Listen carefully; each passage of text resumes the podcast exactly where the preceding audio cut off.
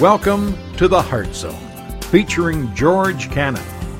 This broadcast is a time of teaching and encouragement from Curwensville Christian Church. For more information, we invite you to visit us on the web at www.curwensvillechristian.org.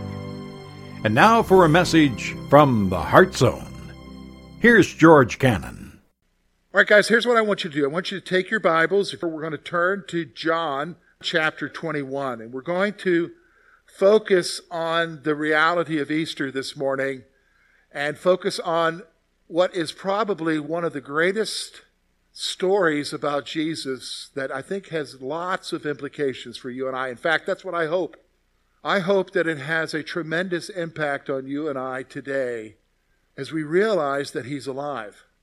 As you think about your life and that you and I would understand that He is working in our lives. So, what do you mean, George? Well, I want to talk first of all about the silent struggle. You and I whether we want to admit it or not, because it's church, I hate to say it. Church is kind of the place you come, and it's kind of the place where you kind of act like everything's okay. Really, think about it. Some of you maybe had a really terrible week this week. You got some news you didn't like. You got some news you really hated. You had some things happen that you wish hadn't happened. You are devastated, some of you. But yet, when you come into church because it's Easter and because there's family and there's friends, you got a smile on. Yet, but on the inside, you're a mess. You're struggling. We're here to celebrate that Jesus is risen, but on the inside, you're wondering, is he really alive? Am I seeing him in my life? What's going on? You affirm the truths. You say with everyone else, he is risen indeed.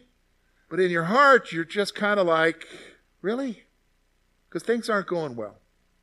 And that's the normal experience. That happens to me.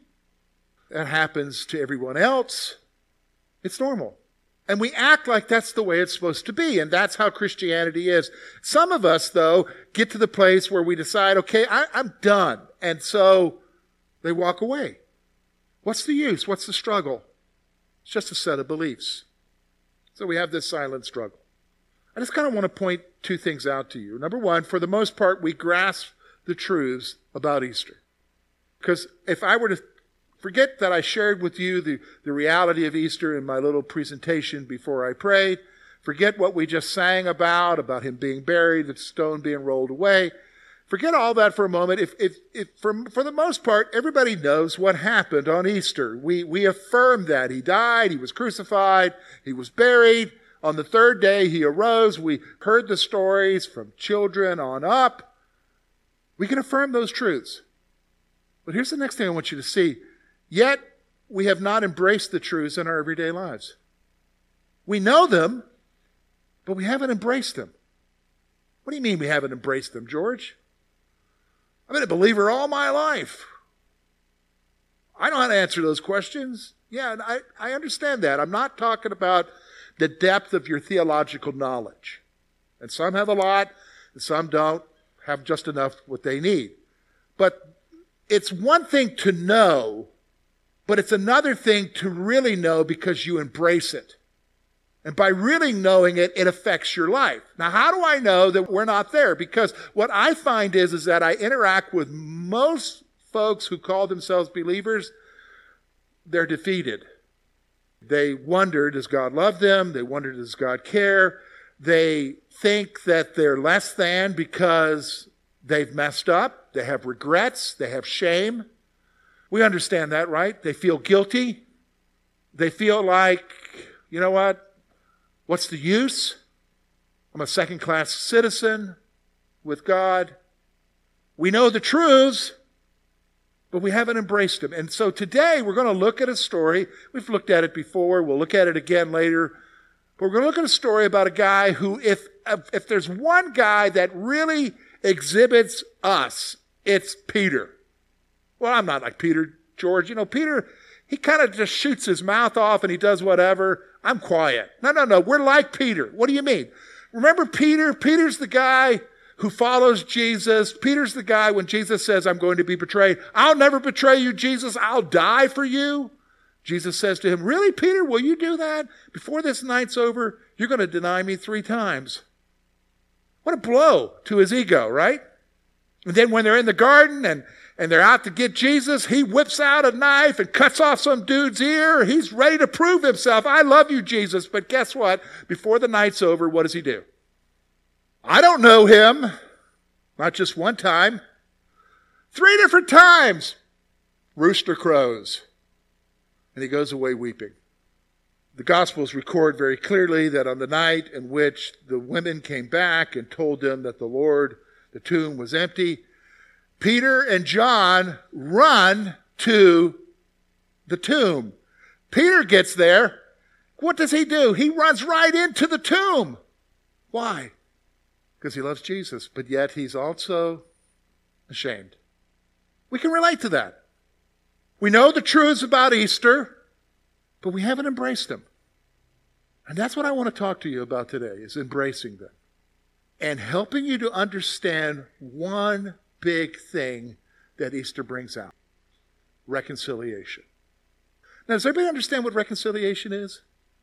I think we understand. I mean, from kids, we knew like when, when there was a, a, fight or something, the teacher would try to get both people to make up with each other, you know, and reconcile, shake each other's hands. Okay, you know, you're shaking their hands like that's supposed to settle everything. We understand reconciliation, right? Well, yes and no. Again, it's the truth we grasp, especially reconciliation to God, but do we really grasp it? So I want you to look with me. We're going to look at the first 19 verses. We're going to look and see what John the Apostle writes about the risen Jesus. Here's what he writes. After these things, Jesus showed himself again to the disciples at the Sea of Tiberias, and in this way he showed himself.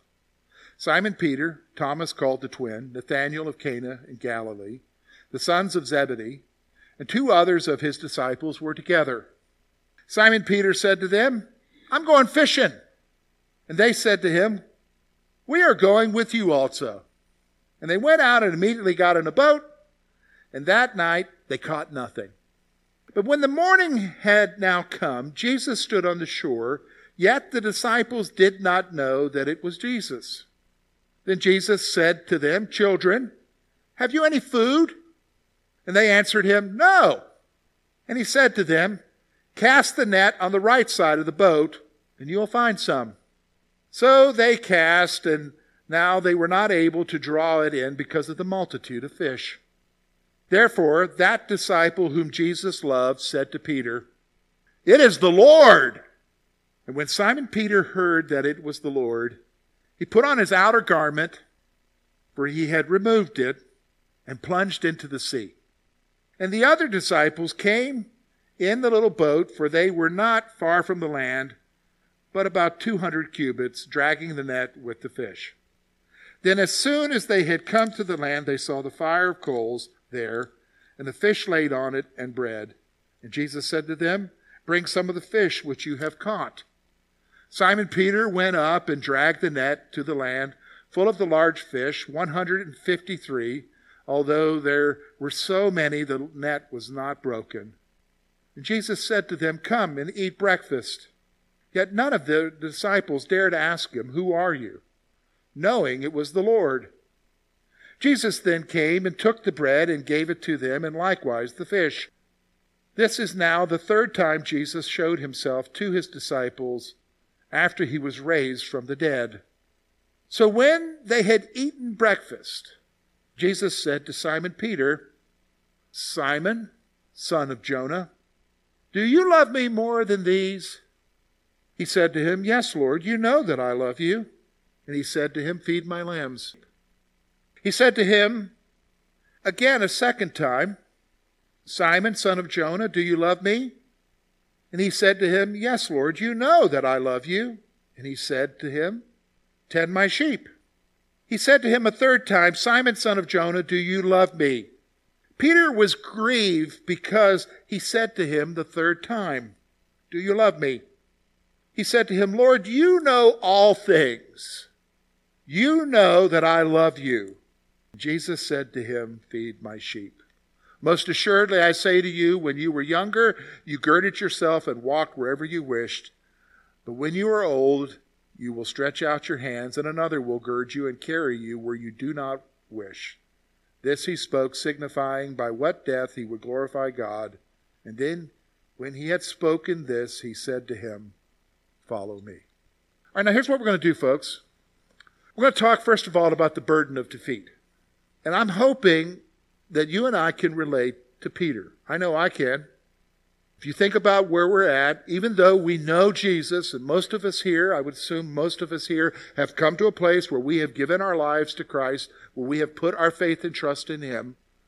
The reality is, is that putting our faith and trust in Jesus doesn't mean that everything's going to go okay. And that you're going to always make the right decisions and always do the right things. Everybody recognize that? We mess up. And with that comes shame. With that comes regret. With that comes defeat. So we're going to talk about the burden of the defeat, and then we're going to focus on the Lord's initiative. This is what blows my mind. This is what is so wonderful about Jesus. He just doesn't leave Peter hanging. He takes the initiative. So let's look at this together. First of all, the burden of the defeat. First of all, I want you to notice with me verse 3. It's very interesting. Peter, this is the only time after his calling, if you remember his calling, it's recorded in Luke. He's a fisherman. Jesus comes. He gives up his nets and follows Jesus. You don't really see anything of him fishing again until after Jesus is resurrected. And it's in this incident. He's sitting around, and guess what he says? I'm going fishing. Now that's a natural thing for him to do because he was a fisherman. He's going fishing. It's kind of like he's going to go back to his old way of life now. Why, why would he do that? Well, here's the point I want you to see. Defeat drives us to give up our calling and dreams. For Peter, the calling, it was in Luke chapter 5, verse 10 and 11. And so it was that when James and John, the sons of Zebedee, who were partnered with Simon, and Jesus said to Simon, Do not be afraid. From now on you will catch men. So when they had brought their boats to land, they forsook all and followed him. Jesus gave him a calling. You're going to be my guy. And they left everything. But here we are in chapter 21. After Jesus is written, something gets into Peter and he's like, I'm going fishing. Can I tell you why? He's carrying a burden. He's ashamed. And the reality of the defeat, what? Denying Jesus three times is so heavy for him, he just feels like, well, there goes my calling. There goes the dreams that I had of what God could do with me. You know, I find that so often as I interact with people. I find people that Jesus loves, that Jesus gave his life for, but then you know what? They they tell me these stories about how they came to Christ and they're all different but they're all wonderful. But then something has happened along the way. Some sort of defeat took place. Some sort of event happened where they messed up and it's always they messed up. And they didn't think it was going to happen. They thought they were strong. They thought they could do it. They thought they could handle it. But in the right moment at the right situation they made the wrong decision and things just blew up from there. And they carry the regrets now. And maybe they know the truth, Jesus forgives, but they know the truth, they haven't grasped the truth. Do, do you understand what I'm saying? There, there's a difference between knowing that Jesus forgives you and really knowing that Jesus forgives you. Do, do you understand what I'm saying? Because they're always second guessing themselves. We do that. How do you know we do that? Think about every problem that ever happens in your life and the first response out of your mouth is, God, are you punishing me? Are you getting back at me because of this? We act that way because we're defeated. We carry that burden. So the defeat drives us to, to give up our calling and our dreams. Now, but here's the thing even though we're defeated like that, look with me at verse 7. This is what's amazing to me. Look at verse 7. It says this Therefore, the disciple whom Jesus loved, that's John, he's, he's so impressed that Jesus loves him, he can't even identify himself. He says, I'm the guy Jesus loves. Said to Peter, It is the Lord. Now look at how Peter responds. And when Peter, Simon Peter, heard that it was the Lord, he put on his outer garment. Now, what does that mean? He stripped down to his skivvies to do the work. I mean, it's a hot climate. They're out in the lake. So he hears the Lord. What does he do? He puts on his outer garment, and then what does he do? He jumps in. He's not waiting for the boat to get there. He's swimming to the shore. He, he so wants to be with Jesus. See, even though he's defeated, what's going on with him? He loves Jesus. He wants Jesus. Now, here's the second point I want you to see. There is still a longing within us that reflects our love for Jesus. You know what I'm talking about? I hope you do. I hope, I hope the reality is, is that even though you are defeated by whatever the, the thing was, or the stuff that happened or, or continued to happen, because you know Jesus, there's just something in you that is just longing to know his love. You, you, you still love him and you still want something. And so when you hear Jesus, you can't help yourself. You're, you're not going to wait for the boat to paddle in. You're going to swim in because there's this longing within you for something more. I find that is true for a lot of Christians. We so want our faith to be so much more real than just something we agree with that's on paper. And it's especially true if you were struggling with a bad decision, a sin, and a defeat. But here's the problem. Even though we long, we still are defeated. We still think, yes, I love you that way, but I know you've changed towards me, God. We, we convince ourselves of that, don't we? We convince ourselves. Which brings us to verse 11. Look at what happens. Verse 11, Jesus, of course, said, uh, Bring some of the fish. Verse 10, here's what happens. Verse 11 Simon Peter went up and dragged the net to the land full of the large fish, 153, although there were so many, the net was not broken. So, what is it? There's a willingness to still do what Jesus asks. Yeah, you're defeated. Yes, you are giving up on your dreams and your calling because you messed up. You still want to love him. And if Jesus asks you to do something, you'll still do it, but you're not doing it like you once did it before because now you're like, yeah, but I'm, you know what? I'll do it for you, Lord, but I know you're not happy with me because my pink elephant in the room is my shame, my regret, my guilt. And you see it, Lord. I definitely see it. We can relate to Peter, can't we? I know I can, because that's where we are. We can relate to him because it's with us every day. We're reminded of it every day, whether we want to be or not. We try to ignore it, we can't. Somebody always brings it up. Something happens, some situation, it's like boom, it's right there, and we live defeated lives. But this is where the passage gets so beautiful. I think Jesus showed up there by the Sea of Galilee for one purpose, not just to speak to those disciples who were all there, but I really believe that Jesus showed up there for one person, one person only, Peter. And this is what I want you to grasp today. We are here to proclaim the risen, resurrected Jesus, but it's not just a set of beliefs. It is the reality of a person who is alive, who we are going to see interacts in your life in some way. And we're going to see three things here about the initiative of God. So here's the first one. I want you to notice with me. Look at verses 15 through 17. So when they had eaten breakfast, Jesus said to Simon Peter, Simon, son of Jonah, do you love me more than these?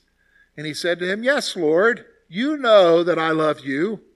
And he said to him, Feed my lambs. Okay, so first thing that comes out of his mouth, do you love me more than these? Now, who's he talking about? The rest of the disciples who were there. Remember Jesus in the upper room? Everybody else will forsake you, but I won't, Jesus. I'll die for you. Jesus starts out the conversation.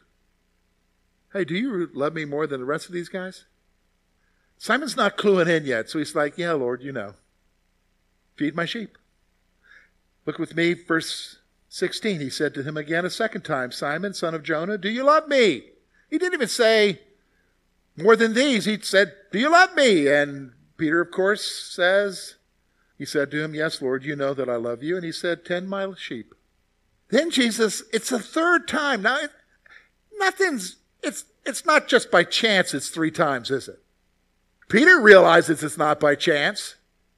Here's what he says Simon, son of Jonah, do you love me? Peter was grieved because he said it a third time. And he said to him, Lord, you know all things. You know that I love you. Here's the reality Jesus takes the first step towards the defeated. Jesus takes the first step. Here, here's this guy, Peter, who has been exhibiting his love for Christ from all things, even from the night in which he would betray him. How do I know that? Because when he heard that rooster crow, he went away and he wept. Why? Because he was grieved to his heart. Because he failed. He failed Jesus. And then he, he's there at those great moments in the resurrection Jesus is showing up. He's expressing, man, even though in spite of the defeat, I'll do anything you ask me, Jesus. Yeah, but I'm, i know I'm, I'm, not perfect. And I don't know, you know, I'll do, just make me a less than guy. And, and, and he loves him. But here's Jesus. He's, it's not Peter who comes to him and says, Hey, I messed up. Did you notice that? It's not Peter who says to him, I'm the one who messed up. Please forgive me. Did you notice that? It's not in the passage. It's Jesus who comes to him who makes him a meal, sits down with him with the other guys there. And I think it's important that the other guys be there because Peter's sin was public, right? So the guys who were with him when he made that big boast, I'll die for you, Jesus, they're with him now. And he says to him three times, Do you love me? And Peter knows what's going on. And he's like, Yeah, you, you know all things, Jesus. He took the initiative. Here's what I want you to understand, okay? So here we are. We've got our stuff please recognize with me that there is no one perfect in Christianity but one, Jesus. Please understand that. Nobody has a moral platform on which to stand to pass judgment on anyone. We're all sinners. And He is the one who takes the initiative to come to us. He is the one who reaches out to us. He is the one who is reaching out to Peter. Right where he is, which brings me to my second point. Jesus meets the defeated in their defeat. Jesus hits it right head on. Jesus isn't, oh, you know what? Just forget about that, Peter. No, no. He's doing what? Giving him the opportunity to three times say, I love you. Because the other three times, he denied him. He meets him in the defeat. Now, here's, here's what I want you to understand. Our natural thinking is this, because this is the way we operate. This is the way we operate with humans. As humans, somebody messes up, that drives people away, especially the person that we've done wrong to. That drives them away. In God's economy, it's a little bit different. He's not driven away by your stuff. He actually comes to you in your stuff. Why? because he knows you can't do it. You can't overcome it. He understands you better than humans understand themselves. So he reaches out to you in your pain. He reaches out to you in your sin. He comes to you there, to the heart of whatever it is. He comes to you and he says to you, do you love me? I'm here. Do you love me? He comes to the defeated in their defeat. The, the thing that we're so ashamed of, he meets us right there in that. Do, do you understand? Isn't that something? That's why it's more than just some belief. He reaches us right in the midst of that thing that repulses us. I can't believe that I did that. Jesus meets us right there. In fact, here's the third thing I want you to see. Jesus says, Do you love me a third time? Peter says, Lord, you know all things. And so here's what Jesus says. Look with me, verse 18 and 19. It's kind of odd, but it has meaning for Peter. Most assuredly, I say to you, when you were younger, you girded yourself and walked where you wish, but when you are old, you will stretch out your hands, and another will gird you and carry you where you do not wish. This he spoke, signifying by what death he would glorify God. And when he had spoken, he said to him, Follow me. So Jesus looks at Peter and says, Peter, you're going to die the same way. but follow me. What's he doing here? Jesus reaffirms the calling in the dreams. This is what's so awesome. So many of us think in our lives that, man, I messed up. There's no way possible. There's no way possible. You know what? I, have disqualified myself. There's no way I could serve you, God. There's no way I can live for you. I'm just, I'm just going to show up and, and learn about you, but there's just no way because it'll never be the same because of the problem. And here's what Jesus does. He comes and meets you in the problem. He reaffirms, no, follow me. In fact, you're going to die for me.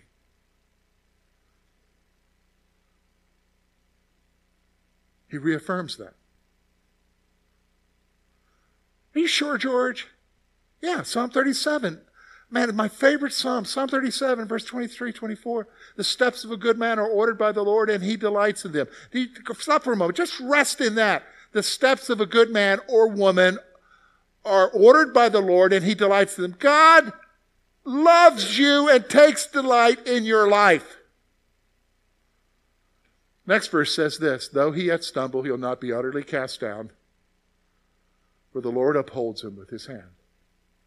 The word stumble there, especially in the Old Testament, has the connotation of falling into sin. But he doesn't let you wipe out. He comes to you in grace and what? Lifts you up. That's the risen Jesus. That's Easter. It's not a bunch of doctrine, although doctrine is important because it tells us the story. But it tells us the story of the reality that you and I should be experiencing every day.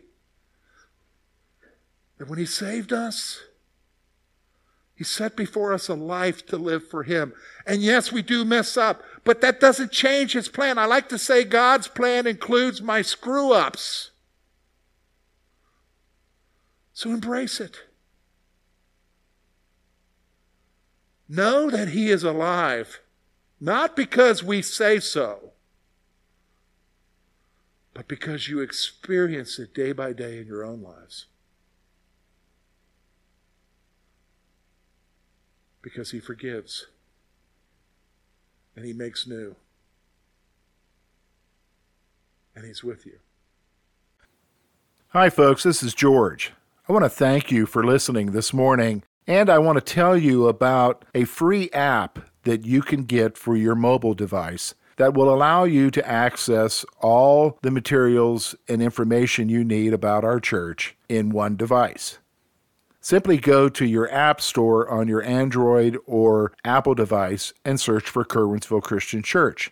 The app is free, and what you'll find there is everything you need to know, plus all the teaching from our church as well as this program. And we hope that you will utilize that in your search for Christ. Until next week, folks, take care and may the Lord bless you.